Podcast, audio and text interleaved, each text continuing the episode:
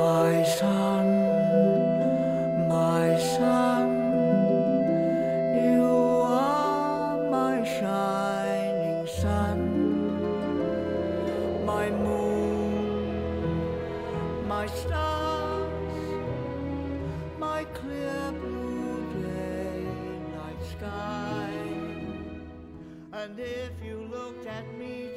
Hola y bienvenidos a Pura Carreta, un podcast en el que se habla de historia, premios Oscar, galardones y todo el mundo, eh, todo lo que rodea, mejor dicho, a Hollywood en estos días en los que ha salido por ahí con mayor intensidad eh, la Academia de Artes y Ciencias Cinematográficas. Eh, un podcast en el que se habla de historia por medio de la cultura pop. Llegamos a la mitad de la temporada, al Ecuador de esta sexta temporada, el carretazo número 10 y el que nos sirve para cerrar este mini especial dedicado a Guillermo del Toro. Re- rebobinando un poco, tercer episodio y último del mini especial de Guillermo del Toro, décimo de la sexta temporada y me acompañan el día de hoy para echar carreta eh, de un peculiar personaje animado, nada más y nada menos que la señorita Carolina desde Río Negro, Antioquia. Caro, un placer que estés de nuevo por acá en los micrófonos.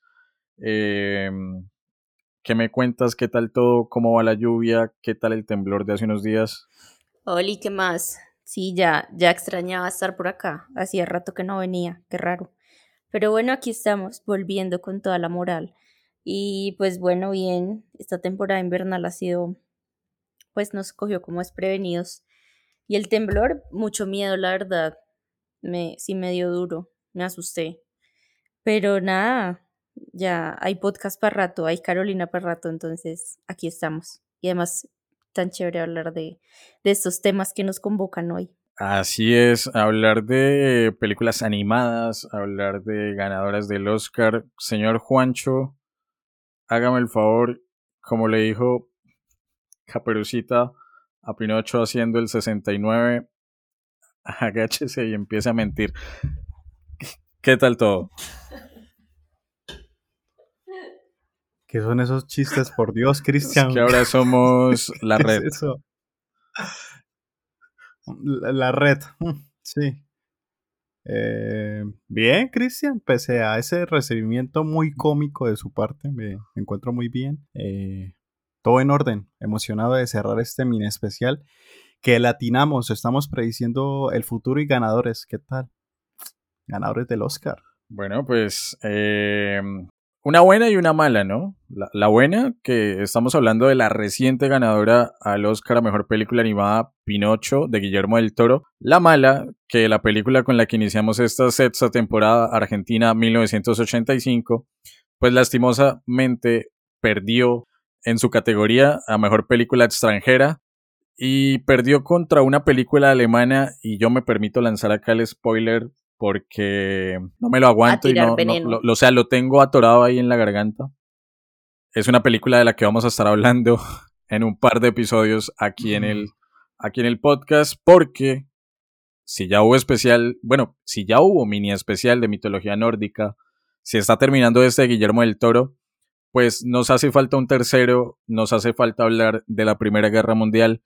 Y esta película, esta desgraciada película alemana de Sin Novedad en el Frente, pues va a ser una de las que compongan ese mini especial para cerrar esta, esta sexta temporada. Pero bueno, por ahora estamos en la mitad y como ya muy bien ustedes saben, por título, por portada, por spoilers acá que hemos eh, pues dicho, hoy nos convoca una película del año 2022, Pinocho, de Guillermo del Toro.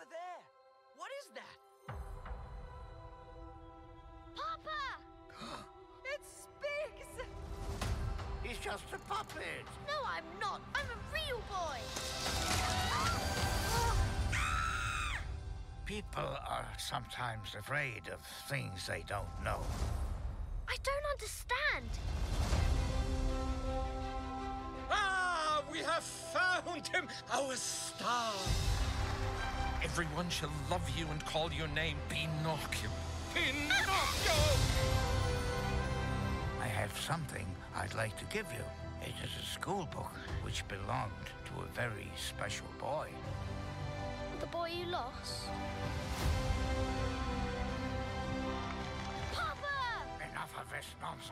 Bueno, cuando hablamos de Pinocho de Guillermo del Toro, película del 2022 con una duración de 117 minutos, eh, hecha en Estados Unidos y en México, dirigida por Guillermo del Toro y Mark Gustafson, eh, con música de Alexander Desplat. El reparto de animación, bueno, el reparto de voz, ¿no? Eh, lo componen Ewan McGregor, David Bradley, Gregory Mann, Finn Wolfhard, Kate Blanchett, John Turturro, Ron Perlman, que si les suena el nombre de Ron Perlman es porque habrán escuchado nuestro episodio dedicado a Hellboy. Eh, bueno, pues Ron Perlman es el Hellboy de Guillermo del Toro. También está Tim Blake Nelson, Christoph Waltz y la inigualable, incomparable Tilda Swinton. Película distribuida por Netflix, la pueden encontrar por allá. Y es la adaptación de un libro, la verdad, muy, pero muy, muy viejo, de 1882 aproximadamente. Las aventuras de... eh, sí, hace... uh, las aventuras de Pinocho, escrito por Carlo Collodi en un periódico italiano llamado... eh, ay, yo lo tenía por acá. Ah, ya, perdón. 83. No. ¿Cómo? El año sí lo dijo, ¿no? Sí. Ah. Un periódico italiano llamado Giornale per i Bambini. Bambino. Bambini. Eh, no vamos. Perdón. Señor. No, no, continúa. Ok. Eh, bueno, mientras Juancho sigue con su esquizofrenia, nosotros, ah, bueno, yo tengo que preguntarles, y esto ya es con spoilers para la gente que está escuchando esto. Ah, bueno, y nos faltó el último gran dato de la ficha técnica, ¿no? Ah, Esto se está lanzando un 17 de marzo, estamos grabando un 13 de marzo, y justo ayer, domingo, en la ceremonia de los Oscars, de hecho fue la primera categoría, eh, pues Pinocho ganó el Oscar a Mejor Película Animada, lo cual estaba cantado, digamos que las otras eh, contendientes eran El Gato con Botas, mm, eh, ¿cuál era la otra? La de Red, de Disney, y un par más de películas independientes, pero bueno, eh, también aclarar que es una película hecha en stop motion, que no es muy común. Si yo recuerdo algunas películas en stop motion, está Isla de Perros, eh, Fantástico Señor Fox, eh, creo que Cora- Poquitos en fuga. Poll- bueno, Pollitos en Fuga. Creo que la de Coraline también es en stop motion, si no estoy mal. Y bueno, pues, pues una animación bastante interesante.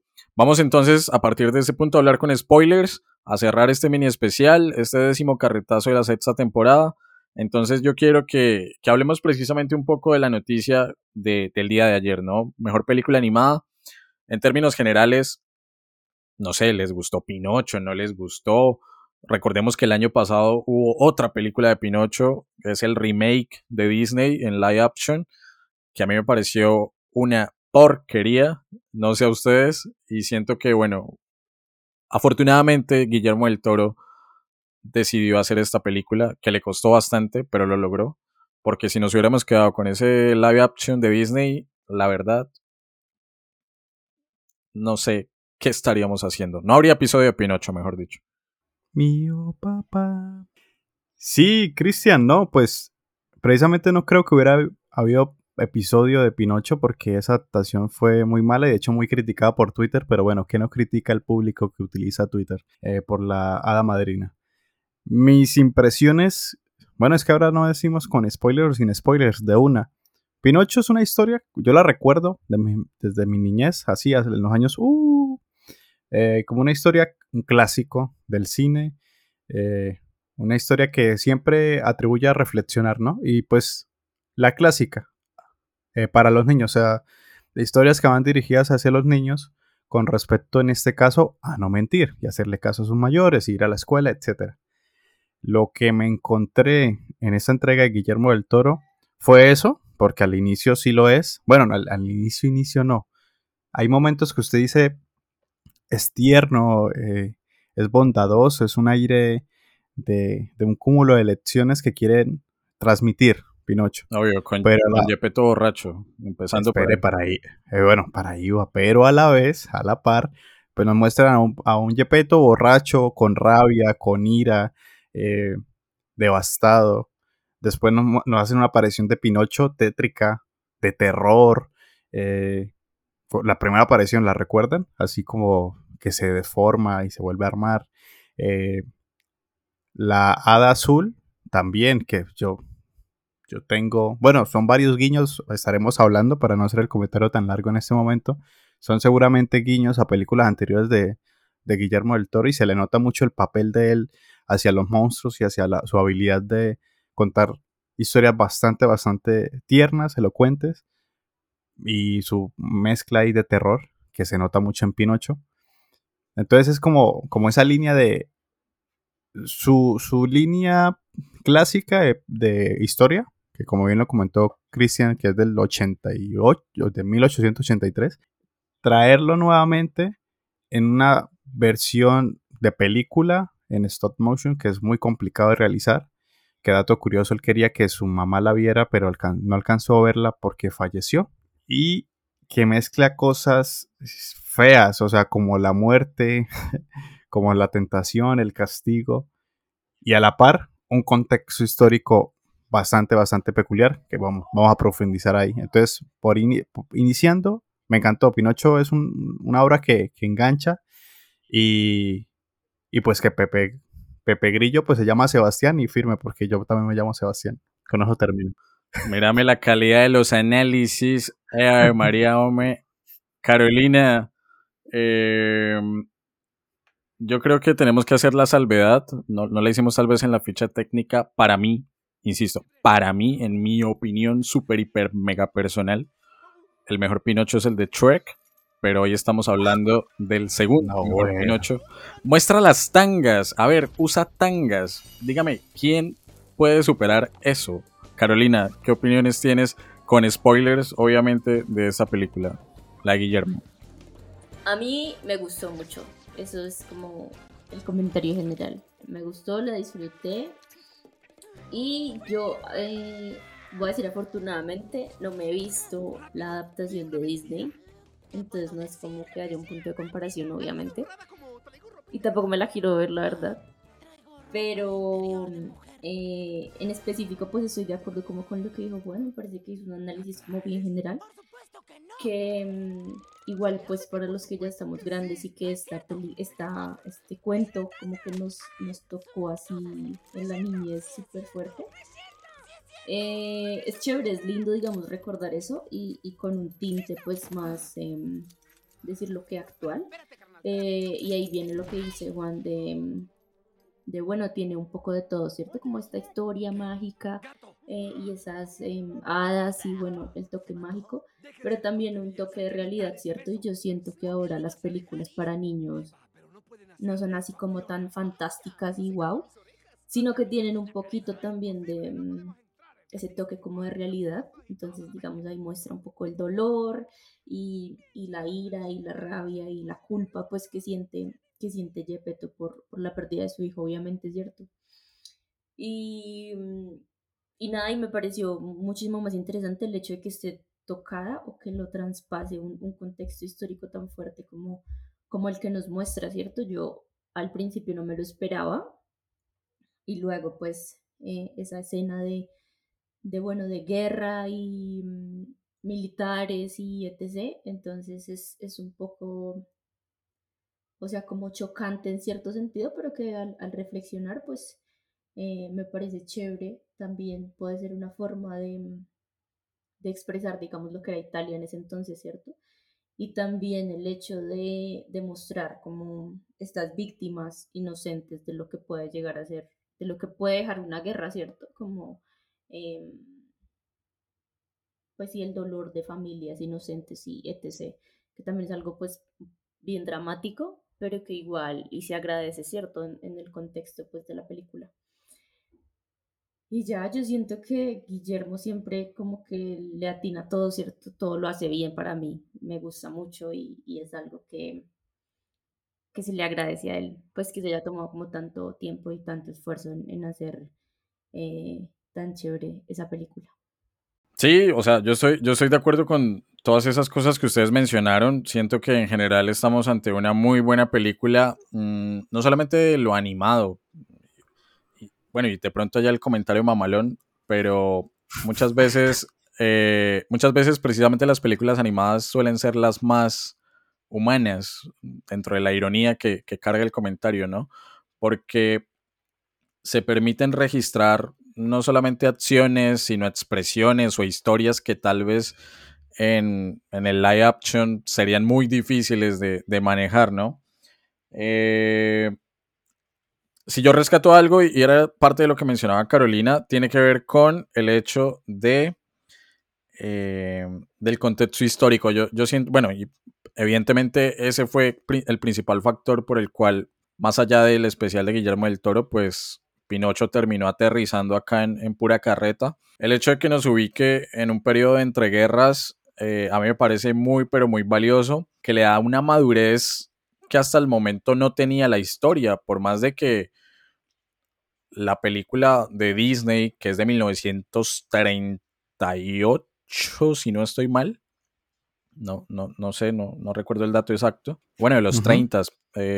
siento que eh, es un ejercicio, bueno, clásico, sí, pero se queda muy dentro de la, dentro de la enseñanza típica de las de estas historias infantiles o de estas fábulas eh, que mencionaba Juan, ¿no? El- pues la principal es el, no mentir, eh, porque le crece la nariz y yo creo que no hay un niño en el mundo, por lo menos en Occidente, que no haya, al que no le hayan dicho eso en algún punto de su vida. Bueno, si usted miente, le crece la nariz como Pinocho, es un clásico, eh, junto al ropavejero y el coco. Entonces, eh, entrándole al- a lo histórico, la película empieza de una forma muy devastadora, ¿no? Porque empieza eh, el, el tocayo de, Juancho, empieza Sebastián J. Cricket diciendo, Gepetto es un maestro eh, titiretero y se le murió un hijo.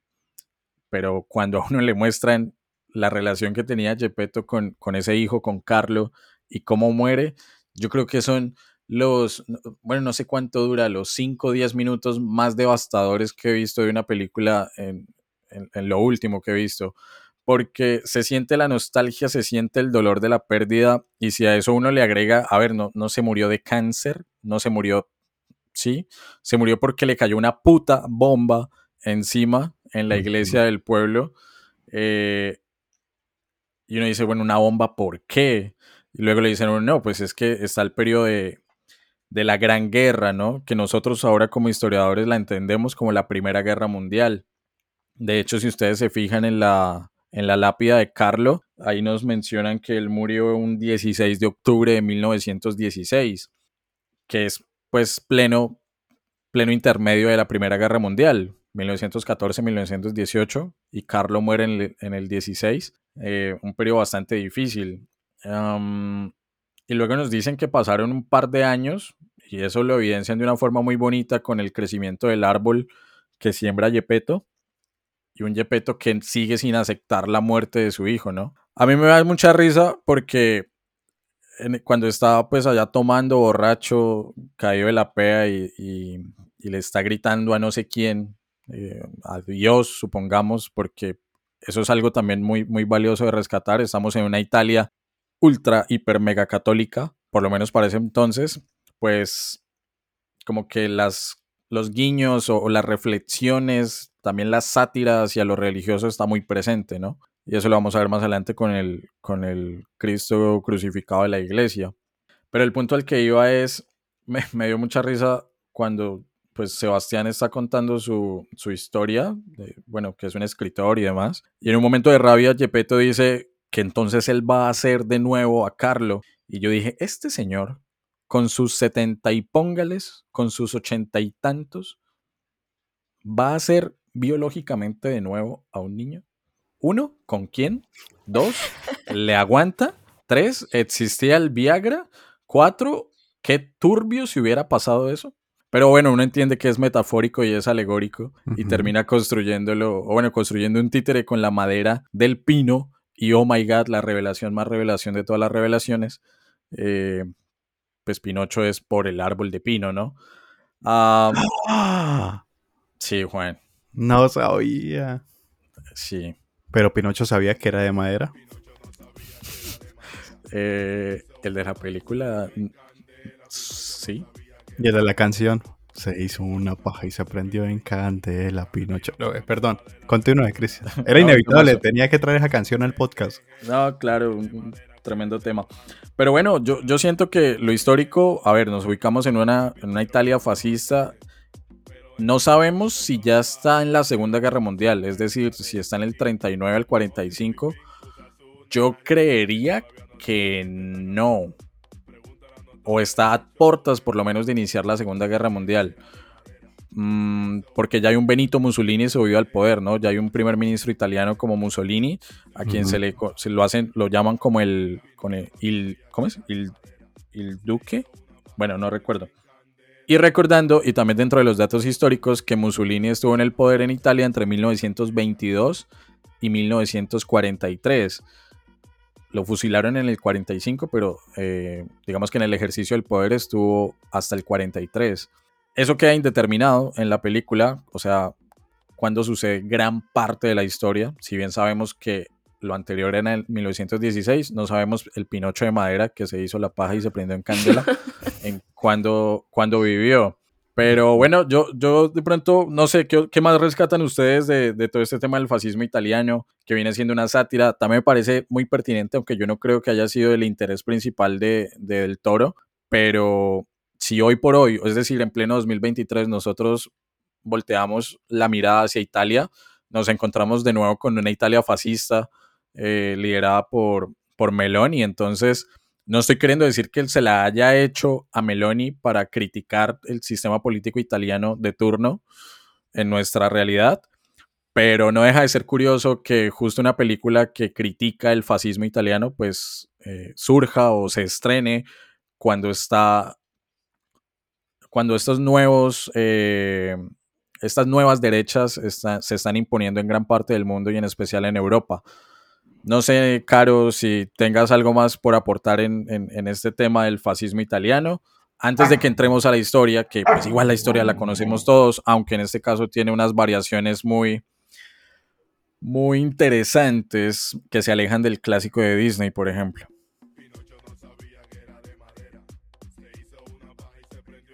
Música de ascensor, porque Caro tiene un invitado uh, ahí en su estudio de grabación. Entonces, Juancho, mientras Caro eh, y el Guau se ponen de acuerdo, uh -huh. ¿qué, ¿qué, tiene usted por comentar o de, de, todo este tema del fascismo italiano y, y Mussolini con sus 1,69 metros? Soy más alto que Mussolini, hágame el, el favor. Eso no quiere decir absolutamente nada, porque fue una mierda de persona, pero bueno, Cumplimos con la altura promedio colombiana. Tres cosas. La altura. Eh, segunda cosa, antes de hablar de, de, del fascismo y la interacción que tuvo Guillermo del Toro para tomar ese tema en particular en su película, eh, me gustaría ser un perrito, solo guau guau, no tarea, no tesis. Y ahora sí el tema, la animación. Yo creo que no fue una casualidad, Cristian. Perdón, perdón, perdón. Yo creo que fue una casualidad de la vida porque yo sigo viendo la carrera de Guillermo del Toro desde hace muchos años, sobre todo porque, y lo dijo ayer en, el discurso y creo que con los Globos de Oro también lo repitió, de que él siempre ha querido hacer animación, siempre ha querido meterse en este mundo de la animación y ya hay un eslogan de por medio para todos los fans de la animación, ya sea japonesa, americana o de otro tipo, de que no es para niños, que la animación no es para niños y que ni siquiera eh, la animación es cine, perdón, la animación es cine y no es un género para niños. Entonces, Guillermo del Toro hace mucho quería hacer animación. En stop motion, ahí se las debo, no, no sabía que iba a sacarlo por este medio tan complejo y a la vez tan, tan impresionante y todo lo que puede lograr este arte en el cine. No sé si fue un intertazo a la al poder ideológico y, y, político que hay actualmente en Italia. yo creo que fue una casualidad, porque según lo que yo había leído, él quería hacer algo de ese estilo hace muchos años. Entonces, pues, quién sabe. Pero volviendo al tema de, lo bélico y de lo pe- peculiar que puede ser las películas de Guillermo del Toro, sobre todo con los monstruos, y llegar a lidiar con líneas temáticas tan sensibles, mezclándolas en este caso con una historia para niños, eh, fue- un 10. Fue un 10, fue, fue un, una película que, que- que trae sus contra- contrastes, ¿no? Porque muchas veces tiene, y estoy acá haciendo el ejercicio de memoria, mirando, saltando entre escenas, eh, escenas tan bonitas como cuando Pinocho ya está cantando, porque ya es todo un cantante y es un inocente, además es de esos niños que son hasta fastidiosos, este Pinocho me fastidiaba mucho de por sí. Pero Sí, es después, bien canzoncito. Sí, es, o sea, pero tienes actitud de niño real, ¿sí? O sea, de, de niño inocente que, que muchas veces en la historia original no era tan así, hasta donde yo la recuerdo. Pero después vamos a la línea y quiero que por acá de pronto hablemos un poco más de que no está, no está la línea política y del contexto histórico en el que nos plantea Guillermo del Toro Pinocho, sino también en la eh, en lo religioso. No le da miedo ponernos a pensar sobre, en este caso, el catolicismo, que obviamente iba muy ligado hacia, hacia todas las líneas de Mussolini. Y bueno, más, más adelante el, franquismo y demás. Eh, mostrar a este Cristo que tenía que ser Yepeto, la analogía de que porque a ellos la, a, a él lo quieren y a mí no, si somos de madera. Uf, pesado, tema complicado. Perdón, iba a decir algo y acá me fue un medio país. ¿Más? Si Pinocho era, Pinocho no sabía que era de madera, Jesús No. sabía que no era de madera. Uy, no. Cristian Torres, Cristian Torres. ¿Qué estamos haciendo? Ya se puso turbia la conversación. Pero bueno, Juancho, termine, eh, o no sé si ya con eso terminaba. No, no, pues cómo voy a terminar después de esas, de esas aclaraciones, pero sí, de pronto la, estaba la línea bélica, no le daba, no le daba miedo mostrar niños que estaban muriendo, eh, un contexto de violencia y más encima eh, una reflexión frente a las creencias que las personas que estuvieran viendo la película. Entonces, complicado. Pinocho nos puso a pensar y a reflexionar. Sí, Caro, y, ahora vos que ya no tienes ahí guau guau, eh, no sé qué opinas al respecto, no sé si quieras extender tal vez los comentarios precisamente hasta la parte más ah, compleja en lo histórico de, de la película, ¿no? Saltándonos cosas como el hecho de que a Pinocho lo mandan a la escuela, bla, bla, bla, lo que Juan mencionaba de, de esta visión religiosa casi como si fuese un demonio, pero que luego lo normalizan precisamente por una figura que a mí me parece muy interesante que está en la película y es la del podesta, Ujú. que es este eh, como tipo de magistrado de, en- durante la Italia fascista que se encuentra en una comuna o en, o en un pueblo, como nosotros lo entendemos casi que un, casi que un alcalde, pues. Eh, y todo este centro de entrenamiento paramilitares eh, allí en Italia, el tema de un, un soldado ideal, del buen niño italiano, si algo, no sé, me arriesgo yo a decir, y con esto te doy paso ya, me arriesgo yo a decir, Pinocho es todo menos una película para niños. Yo estoy de acuerdo con lo que dijo Juan. Creo que no es, que es como coincidencial que la película pues retome esto del fascismo cuando Italia pues tiene un gobierno de derecha, pues por decirlo así. Eh, por no decir fascista, pues. Em, y yo leí una entrevista y Guillermo decía como que eh, la razón para hacer, para situarla en, en Italia fascista es que es como que el cuento original era bastante, bastante político, ¿cierto? Y que, y que servía como, como, como a que atendía las necesidades de Italia en ese momento exacto, pues que era que, que estaban envueltos pues en esta situación bélica, ¿cierto? Y, y política. Em, y también que era más, eh, el cuento en sí era más tirado hacia, mm, o sea, el público principal, eh, eran los adultos, ¿cierto? No era tanto como, como los niños, que, que, que eso fue como evolucionando, ¿cierto? Sí.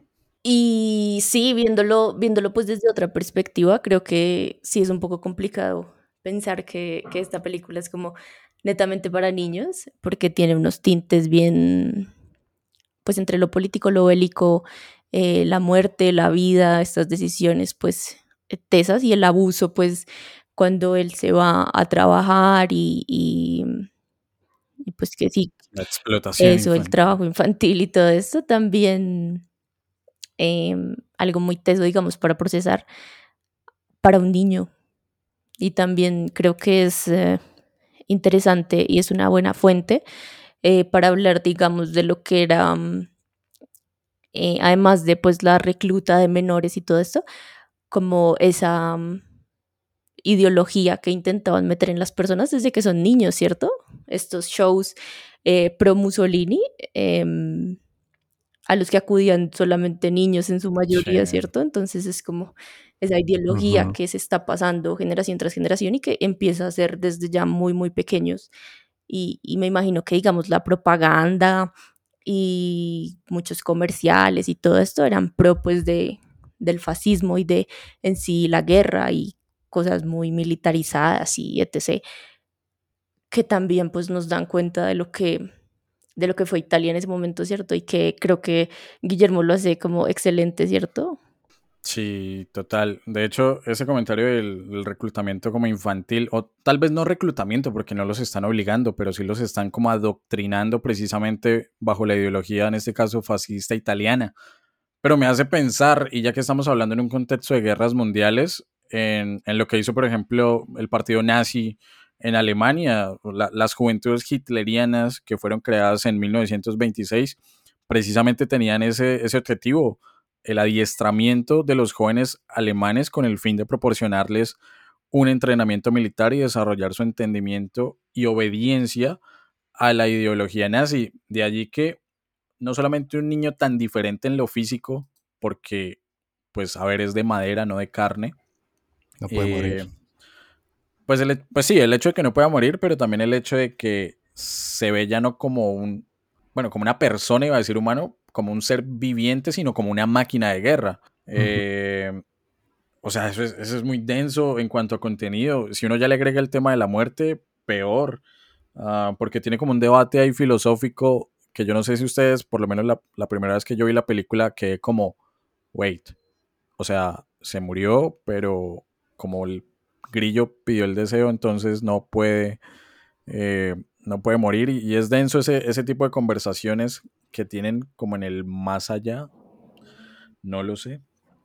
Lo otro que yo quería mencionar es que siento que de, o sea, la, la película de Disney, el live action que hizo Disney el año pasado también, siento que este es el ejercicio que más se acerca a lo que Carlo Collodi precisamente, ve, ahora que lo pienso, curioso que el hijo de, de se llamó, se llame Carlo. No, pues, o sea, no sé, me parece curioso. No, lo, lo que iba a mencionar es eh, que siento que esta, esta versión de, de Guillermo del Toro, frente a su contraparte de 1940, que por fin confirmé la fecha, la de Disney, es tal vez la versión más sombría, pero sombría aterrizada en nuestra actualidad. O sea, Carlo Collodi escribió esto en 1882-83, no había pasado ni siquiera la Primera Guerra Mundial. Pero cuando uno adapta estas historias para que le lleguen de una forma mucho más contundente, con, con temas que uno conoce, yo creo que el tema, el, el- el contexto precisamente de las guerras mundiales es muy, pero muy pertinente. Tal vez me gustaría hacer unas precisiones de lo que contiene la obra original, porque estuve leyendo algo por ahí y la obra es muy turbia, por no decir que es un creepypasta hecho, hecho libro infantil. Un par de cosas como muy puntuales. La primera es qué pasa con Pepe Grillo en el libro original. No sé si ustedes saben qué pasa con Sebastián, sí. No, no, la verdad no sé.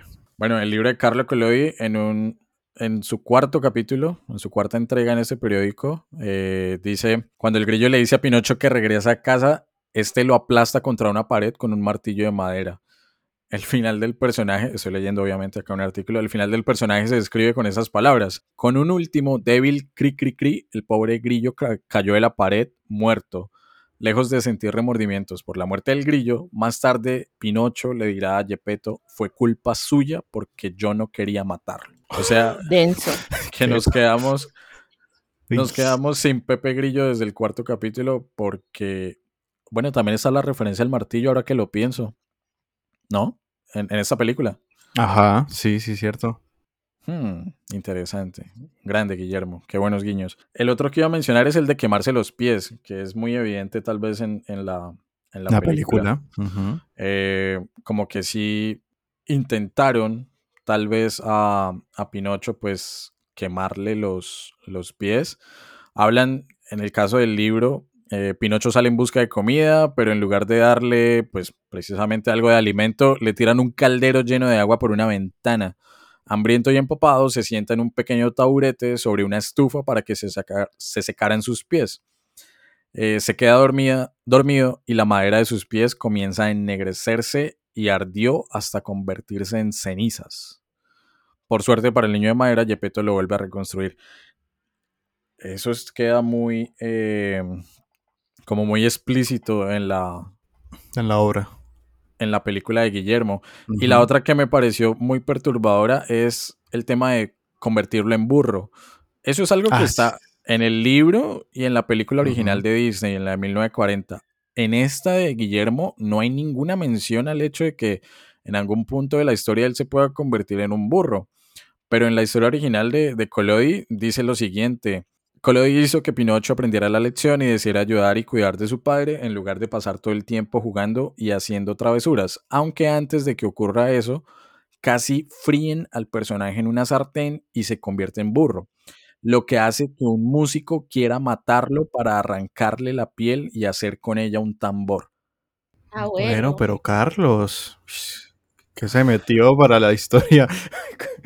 Para ello, le ata piedras al cuello y lo sumerge en el agua, aunque antes de ahogarse, los peces se comen la carne del burro y el esqueleto, que es de madera, vuelve a ser Pinocho. Uf, qué Uy, fumadota. no.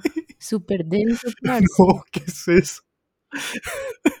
A, a mí que me digan en qué Neki debo aportar para que hagan esta película. ¿Dónde hay que aportar? ¿Cuál Baki? Porque sería una historia muy perturbadora. Y si ya están haciendo un Winnie Pooh asesino, ¿por qué no un Pinocho de este estilo? Sí, a mí me parecía creepy lo de la ballena, que bueno, seguramente ahorita lo vamos a hablar. Lo de la Eh, ballena. Sí, que se los come la ballena y que tienen que estar ahí adentro. Bueno, pero esa es una referencia muy bíblica, ¿no? A lo, a lo Jonás. Ajá. Pero eso de que se comen su carne y que los huesos sean de madera y vuelve a surgir Pinocho, Pinocho ya no es un niño, Pinocho ya es como un... Una calaca. Sí, como un ser, como, como lo describen en la película, al menos las personas que lo vieron por primera vez. Un demonio. Literal, literalmente.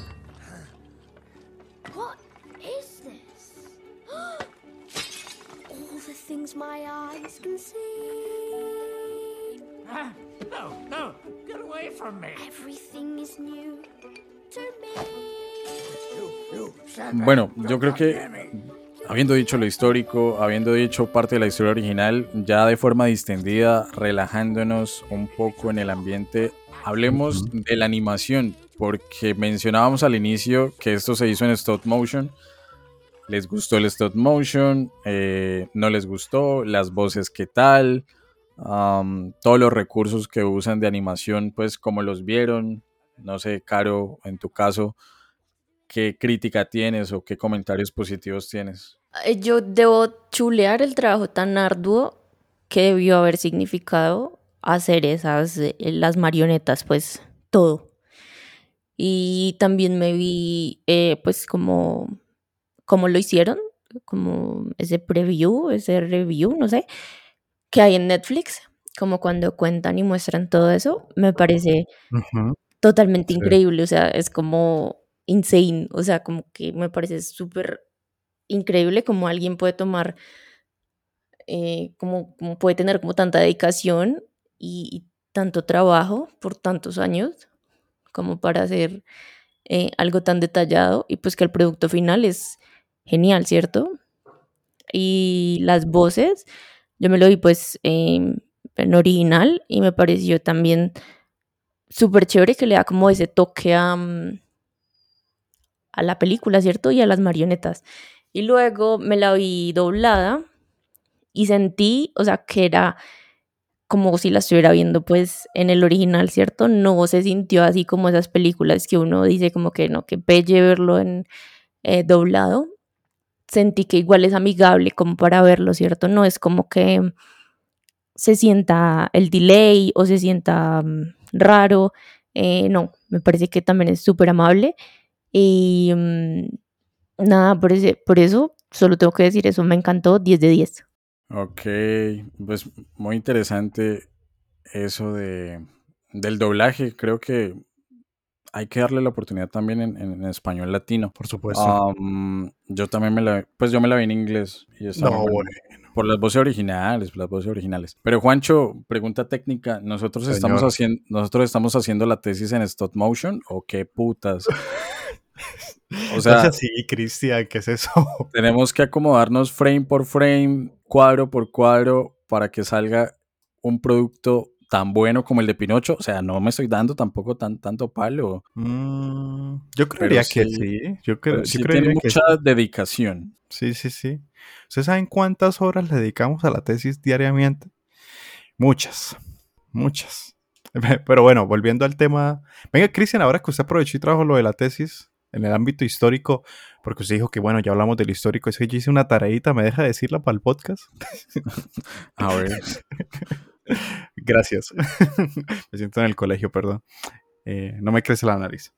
Mm, es que estamos en el especial de Guillermo el Toro. Es, de hecho, este es el último episodio en el que cierra. Pero yo estaba analizando el hecho de que Guillermo del Toro se le gustara tanto las historias bélicas eh, de ficción y por supuesto los monstruos. Pero en estas dos películas hay una relación bastante estrecha que son los entes históricos por excelencia. Estas dos películas me refiero a El laberinto del fauno con Franco y pues en Pinocho con Mussolini. Entonces yo dije, ok, pues eh, Guillermo no estaba tan alejado de este contexto de guerras y de lugares, ya que hizo en el, el episodio pasado que estuvimos hablando de él, pues todo lo relacionado a la guerra civil española. Entonces yo dije, bueno, hagamos una comparación de que estos manes, este par de panas, estas amistades peligrosas, como se les dice por ahí coloquialmente, pues qué hicieron en conjunto.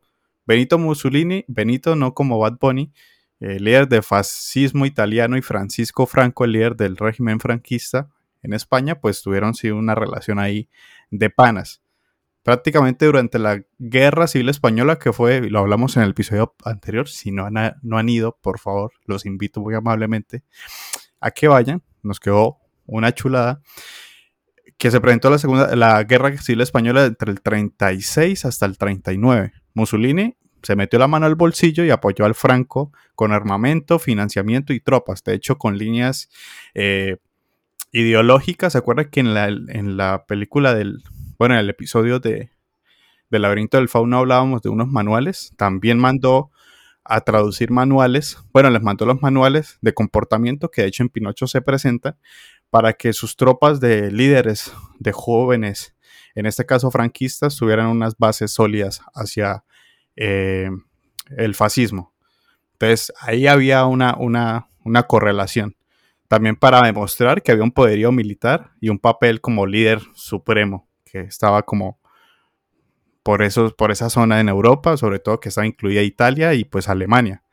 Después de la guerra, Franco mantuvo una política neutral frente a la Segunda Guerra Mundial, eso es obviamente posterior a lo que está sucediendo ahorita en Pinocho, pero recibió bastante plata, logística y plata por Mussolini y de la Alemania nazi, o sea, el mayor ganador de toda esa línea fue Franco.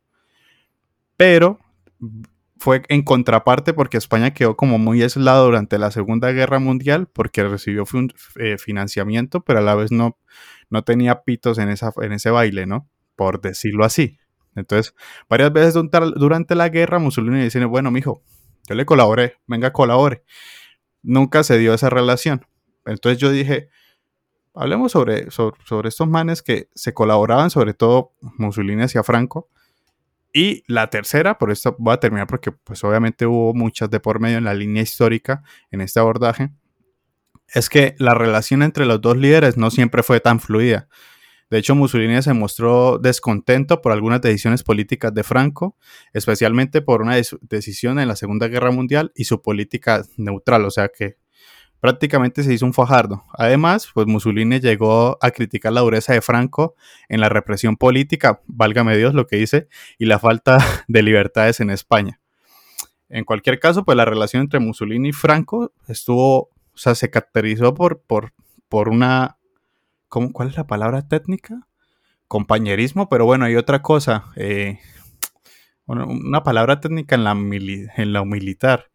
Eh, bueno, en fin, había una colaboración una rivalidad a la par, porque como ustedes saben, y acá ya estoy citando a nuestro amigo del bigote, querían apoderarse de todos los territorios europeos. Entonces yo dije, bueno, hagamos el ejercicio ya que venimos de la película del laberinto del fauno y llegamos acá a, a Pinocho y tenemos a un director de por medio que es Guillermo del Toro. Entonces él dijo, seguramente sabía y le gusta este tipo de, de- de- de películas eh, contrastantes, ¿no? Que entre la guerra, entre la guerra, oígame, entre la guerra y lo bélico, Juancho puede- está dando, perdón, Juancho está dando spoilers del próximo episodio ahí de Sano, ¿no?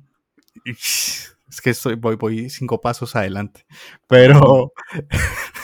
bueno, ahí, Cristian, gracias. Eh, entre la guerra, entre lo bélico, entre la tristeza y demás, se pueden encontrar historias maravillosas y sobre todo por medio de la animación, que yo soy gran fan, grande Guillermo del Toro, mi Totoro latino. Ya, perdón, Cristian, quería decir eso. Ok, yo me quedé con solamente una cosa y todavía la tengo retumbando ahí en el, en el cráneo. Señor. ¿De qué me equivoqué? Por favor, no me funen ya. Franco, Tenía- se, Franco tuvo una postura, cito a Juan, perdón, cito a Juancho, comillas. Franco tuvo una postura neutral durante la Segunda Guerra. Prácticamente se hizo un fajardo. Afortunadamente, Pura Carreta es un podcast para historiadores donde las alegorías y las metáforas se permiten.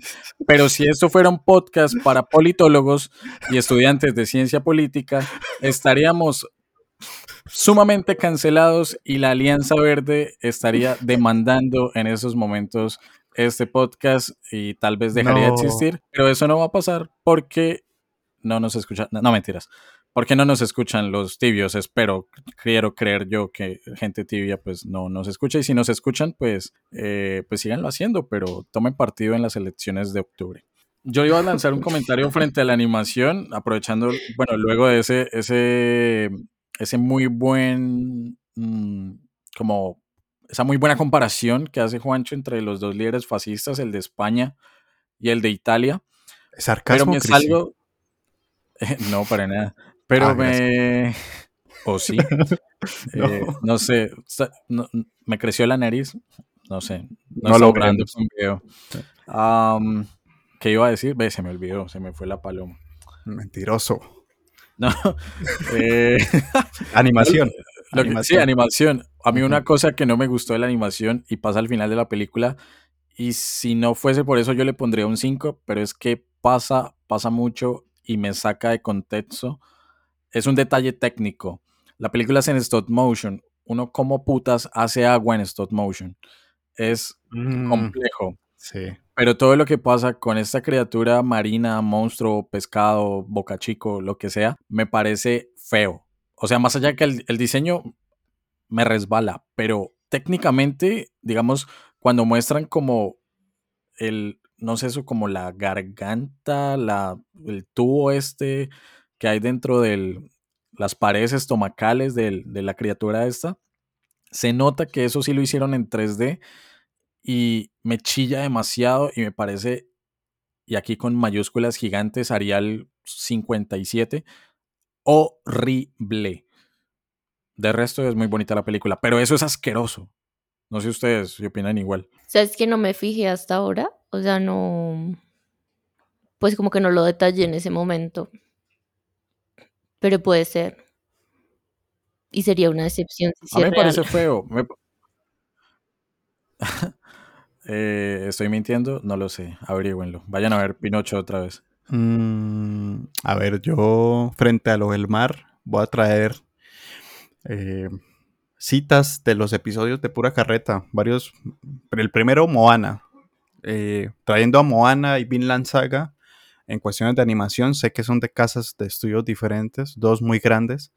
Eh, Moana de Disney, el Mickey Mouse y Vinland Saga por medio de creo que la primera temporada la hizo Ufutable, que es muy complicado animar el mar, o sea, es una cuestión muy difícil por, por los movimientos que son poco dinámicos, o sea, son aleatorios, eh, la densidad del mismo, las profundidades, las burbujas, yo, o sea, no soy animador, pero pues, porque he visto mucho animación precisamente, sí me sé ese dato, ¿no? O sea, las dificultades, que de hecho en Moana dejamos el dato de que les tocó crear un software, precisamente en, si lo hubieran hecho ahorita, tendría una inteligencia, una inteligencia artificial prácticamente, si lo decimos ahorita, para crear ese tipo de animación.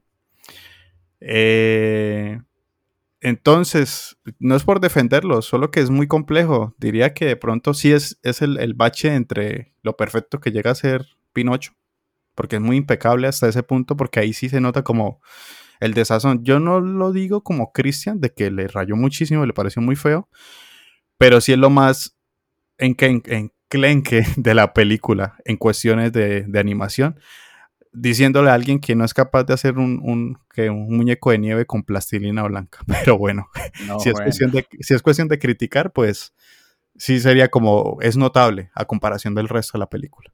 Sí, yo, yo a eso le iba a agregar una cosa y es el hecho de que algo que sí me pareció un, detalle coqueto con el tema del mar es precisamente cómo muere esta criatura, este, este bagre, mm. y es con estas bombas. con las bombas que había diseminadas por el mar, ¿no? Porque nos sigue metiendo, a pesar de que sea, bueno, eso del, mar y de la ballena o, el pescado no estaba en el cuento original, eso se lo inventó Disney. Pero, pero el hecho de que sea una bomba la que estalle literalmente esa criatura nos sigue manteniendo en la, en la crudeza de la guerra, ¿no? Sí. Eh, si es como por ir dándole un cierre al episodio, yo creo que el último tema que a mí me parece súper denso, más allá de todo el tema bélico, más allá de esas, eh, del ser un buen niño italiano, que me parece súper bonita esta relación que tiene, de hecho no lo, no lo hemos mencionado, pero qué mejor momento que ahora, la relación que tiene precisamente Pinocho con el hijo del, del Podesta, ¿no? Con Candlewick. Eh, y cómo uno ve en Candlewick que cambia su visión del mundo a partir de lo diferente que es Pinocho, que llega al punto y termina precisamente en ese campo de militar de entrenamiento, pues parándosele en la raya a su, a su papá y le dice, si usted no es capaz de decir no, yo, yo sí soy capaz y no quiero. Y bueno, ahí está ya el bombazo. De hecho, yo no sé qué pasaría con Candlewick, si muere o no. Eh, eso me parece un detalle sumamente bonito, un momento también muy bonito precisamente y justo antes de esa escena y es que ambos capturan la bandera, ¿no? O sea, al, momento, bueno, ambos la colocan, no la capturan. Al momento de, de tener esta prueba en el centro de entrenamiento, es muy diciente para uno que bueno, para un colombiano que, ha vivido, por lo menos nosotros, en un contexto fuerte de guerra, y sé que muchas personas, o sea, que nosotros no hemos vivido ni el 0,0001% de lo que otras víctimas del conflicto eh, han tenido que atravesar, pero que una película como esta llegue a ese tipo de reflexiones y que sea una reflexión como tan universal, me parece también sumamente valioso, porque no es una apología a la guerra. No estamos, eh, a ver, esto no es entreguémosle eh, Pinocho a Putin y que haga la historia que él quiera. Es precisamente todo lo contrario, como a partir de situaciones o eventos históricos, pues puede salir a relucir lo mejor de los seres humanos y bueno, Pinocho la excepción, que es como el guía a partir de su inocencia y de su sencillez. El otro tema, y era el último que quería mencionar, es el de la muerte. Eh, muy denso, muy, muy, muy denso desde lo religioso, desde lo filosófico, que he hecho por ahí un Schopenhauer dando vueltas en la casita de, Sebastián. Emocionado. El, grillo. Eh, me parece muy potente el hecho de que, y lo mencionábamos antes, y ya con esto cierro, esté como la, la pregunta inocente, pero a la vez con rabia de Pinocho hacia Gepetto de por qué él, que también es de madera, a él sí lo quieren y a mí no.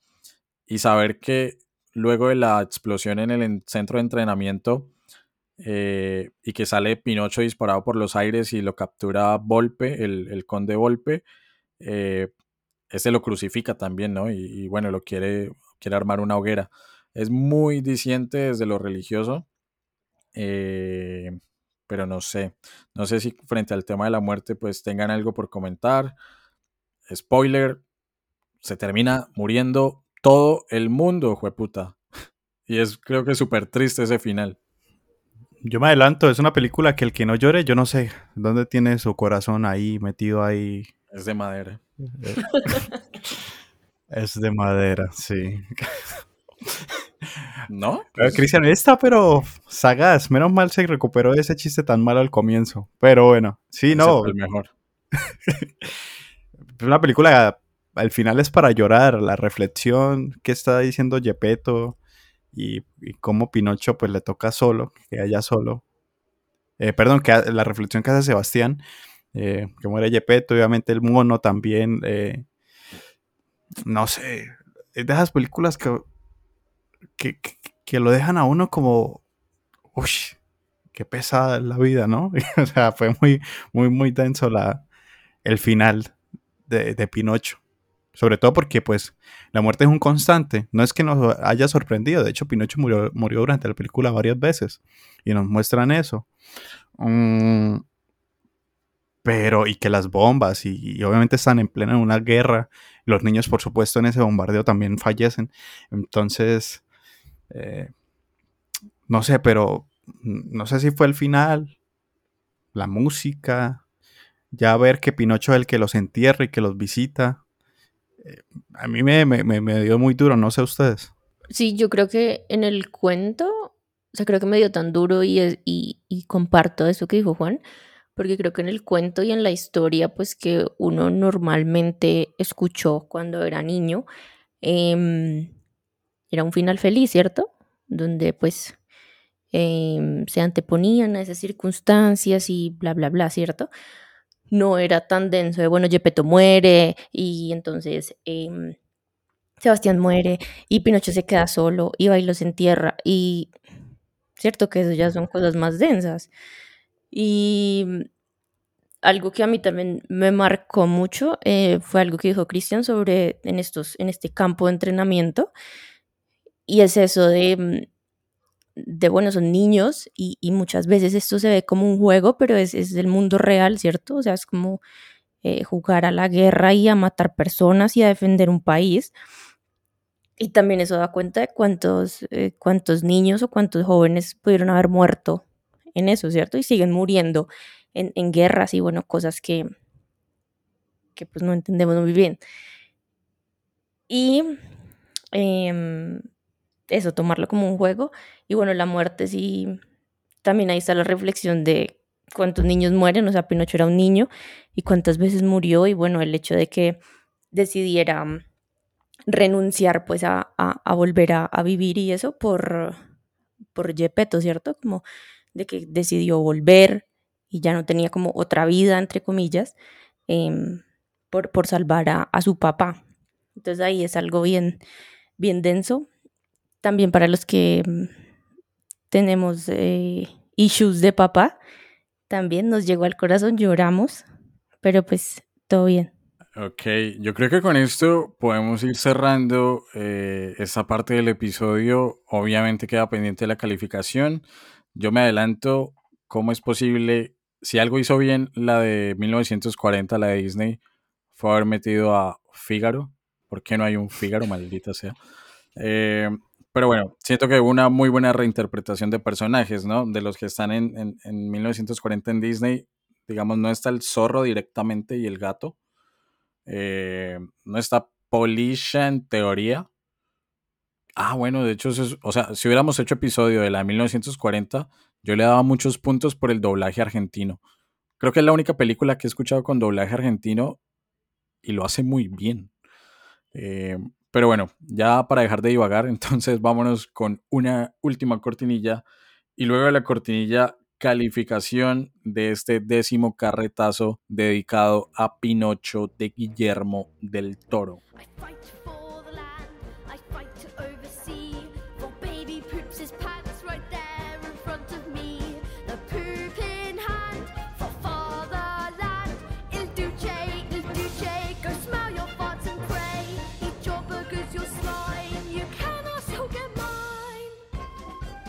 Bueno, como es costumbre entonces, calificación de 0 a 5. Vamos a ver cómo nos fue. Eh, señor Sebastian J. Cricket, de 0 a 5. ¿Cuántos grillos precisamente le da su merced a esta película de, de Guillermo del Toro con la que cerramos el especial de, pues, de este gran director?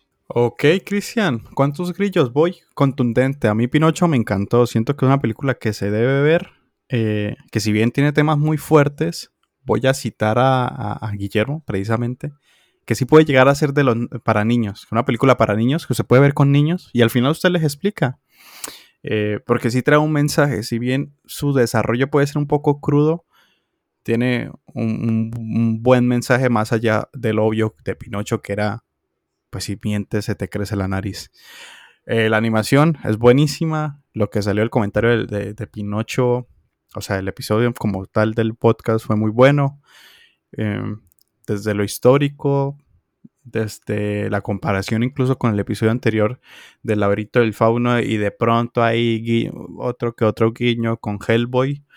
Siento que seguimos huyendo de la guerra y de la guerra y de la guerra y pues ella sigue viniendo al podcast. Espero que esto no sea una un adelanto a que se viene la Tercera Guerra Mundial. Lo declaró pura carreta podcast. Perdón, ya, me callo.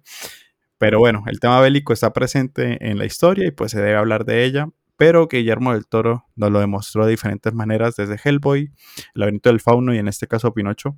Entonces se va con un poderoso 4,8, una película recomendada, buenísima desde lo estructural, el guion y pues la historia. Ok, Juancho, 4,8 grillos para Pinocho. 4,8 para Pinocho. Eh, salió un verso sin Sí. esfuerzo. Caro, eh, en tu caso, de 0 a 5, creo que tú tenías un dato que, que interconecta precisamente un par de películas de ese mini especial, ¿no? Eh, pero en tu caso, de 0 a 5, ¿cuántos títeres le das a, a esta película? Ah, sí, yo pues me pareció curioso que em, en Pinocho hay varias referencias a, mm, al laberinto del fauno. em, en la iglesia, eh, los vitrales y pues eh, varias otras cositas como eh, mínimas a otras, pues que ya las hemos mencionado, digamos, del martillo y eso, también em, son referencias a otras películas que a mí me parece chévere, digamos, que se interconecten así em, todas sus, sus películas, me parece divertido. Y, mm, perdón, ¿cuánto es que le tengo que dar? ¿Qué, qué es lo que tengo que calificar? De, de 0 a 5, ¿cuántos títeres? Bueno, a mí también contundente. em, a mí me gustó, me gustó mucho, la disfruté. Al principio pensé que no me iba a gustar tanto, eh, porque pensé que iba a ser como, mm, la juzgué mal al principio sin verla, porque pensé que iba a ser como eh, bien clásica, como la clásica historia que siempre hemos escuchado, que siempre hemos visto. Y pensé como me, pero pues durante toda la película me encantó muchísimas cosas que, que uno lo ponen a pensar, ¿cierto? Yo creo que eso es como em, lo que hace una película como chévere, amena y que eso, que lo ponga uno a pensar y que lo haga reflexionar, digamos, sobre, sobre muchas cosas. En este caso, pues la muerte, la vida, la guerra, la historia, también eso eh, es muy valioso, digamos, eh, personalmente. Y mm, nada, Guillermo siempre la rompe, no sé, me, me parece súper chévere, me, me gusta mucho. em, y en especial en esta, y qué más, o sea, no lo digo yo, lo dice la academia. Em, entonces, para mí también le voy a dar un, un 4-8, 4-8 eh, títeres, marionetas. Ok, Caro, 4,8 para Pinocho. Em, títeres. En lo personal, de 0 a 5, ¿cuántas narices, eh, cuántos, cuánta población argentina le doy a, a Pinocho? Eh, yo tengo que decir que me gustó. Siento que precisamente... A ver, espera, reformulo mis pensamientos. Disney está cometiendo un gran error y es el hecho de no tener o no apostarle o no tener la confianza suficiente en sus ideas originales, que están medio estancados en eso. Precisamente la última época de Disney se ha convertido en vamos a hacer secuelas de, vamos a hacer los remakes de, vamos a hacer las versiones en live action de. Y una de esas consecuencias derivó en que hicieran Pinocho en live action, que ya dijimos es una porquería, es una inmundicia, ojalá nadie nunca la vea, y eso que sale Tom Hanks como Gepetto. Habiendo dicho eso, uno podría decir, Guillermo va a hacer otra película de Pinocho, ¿para qué? Si la que tenemos clásica de 1940, en teoría, la, la ama todo el mundo o es muy bien vista y recibida. Pero cuando uno entra a la película, pasan esos 117 minutos, esas casi eh, dos horas, y ve cómo Guillermo reformula la historia sin tocar puntos centrales de la misma, pero la dota de un contexto histórico que es muy diciente para nosotros, por más de que sea el cliché de las guerras, no es el cliché alemán, por más de que sea el cliché de las guerras, no es el cliché salvador gringo o el cliché eh, de, de, situación infravalorada de, de, Francia como perdedora de la guerra, o Inglaterra como la que nunca la sufrió, o de la Unión Soviética que pues estaba con unos conflictos y luego de eso la, la expansión del comunismo, bla, bla, bla. O sea, lo toman desde Italia, que si yo les pregunto a ustedes cuántas películas que aborden la guerra, pero desde el la, la Segunda Guerra Mundial, digo yo, desde el contexto italiano existen. Sé que deben haber, pero yo solo pienso en una referencia y es el gran dictador de Chaplin, donde precisamente se ve la sátira de, de, Hitler y de Mussolini también. Pero que esta película esté en Italia, que nos muestren los pueblos de Italia, que nos muestren a Mussolini con su 1.69, pero obviamente llevaba la caricatura en, exagerada. Eh, a mí me parece muy valioso eh, y, y, se siente muy original a pesar de que la historia uno ya se la sabe en líneas generales, no sé si me hago entender. Siento que el hecho de que sea animada le aporta demasiado y sobre todo de que sea en stop motion, más allá de la dedicación que hay que tener y la paciencia, porque hágame el hijo de puta favor, la paciencia que hay que tener para estar moviendo eso. Perdón, perdón, perdón, están martillando al, grillo en la, esquina. Eh, no. La paciencia, la paciencia que hay que tener para que pues para que eso salga, porque lo tienen que mover de forma manual y todo. O sea, mi respeto es para la gente que hace películas en general, pero para las que hacen stop motion, el doble. Eh, entonces, eso aporta muchísimo. Yo, bueno, lo del 3D sí no me gusta, tal vez eso le baja un par de puntos. Ese 3D marítimo, eh, como que chilla bastante, por lo menos para mí. Y mientras siguen martillando al grillo afuera, yo tengo que decir que le doy al igual que ustedes, una calificación de 4,8. 4,8 para Pinocho. Entonces, eh, es que me dio pereza sacar la calculadora, entonces por eso ahí, eh, no quiero hacer cuentas. 4,8 grillos, títeres y narices, bueno, y argentinos para Pinocho de Guillermo del Toro.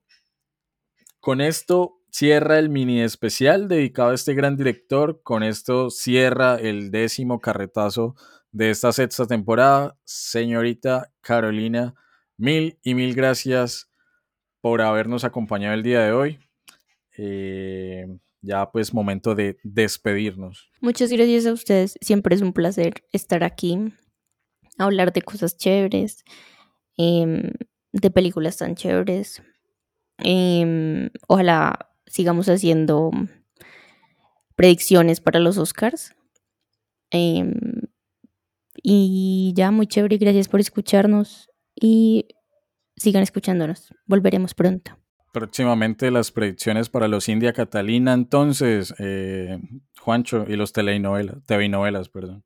Eh, eh, sí, próximamente. Vamos a analizar alguna novela. Ustedes han puesto a pensar, ahora que, que lo reflexiono, ¿hace cuánto uno no ve una novela, pero en emisión, en cadena nacional, piénsenlo y me dicen.